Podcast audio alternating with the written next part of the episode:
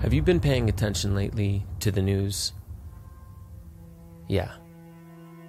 There's always something to be worried about, unless you have the eyes to see through the pattern.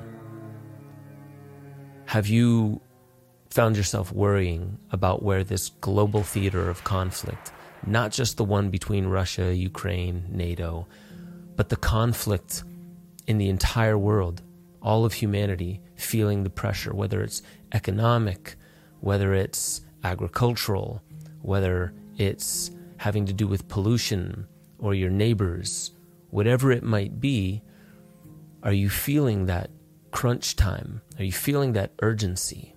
Are you feeling the confusion, anger, sadness, frustration, pain? You're not alone. And while we know how to cherish the moments where there's nothing alarming us, everything seems to be fine, there's no immediate threat in our environment, and it just seems like casual banter on social media.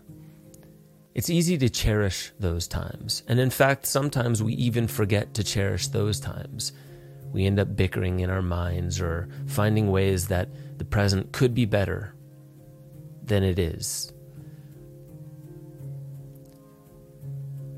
The harder part is to cherish these moments where there is an actual fever pitch of anxiety, confusion, frustration, finger pointing. There's a threat. We need to isolate, diagnose, contain the threat, execute, exterminate, annihilate.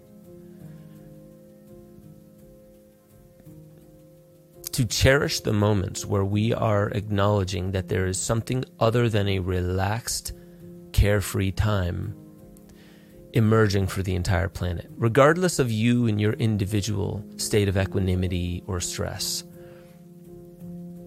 To acknowledge that outside of you, others are suffering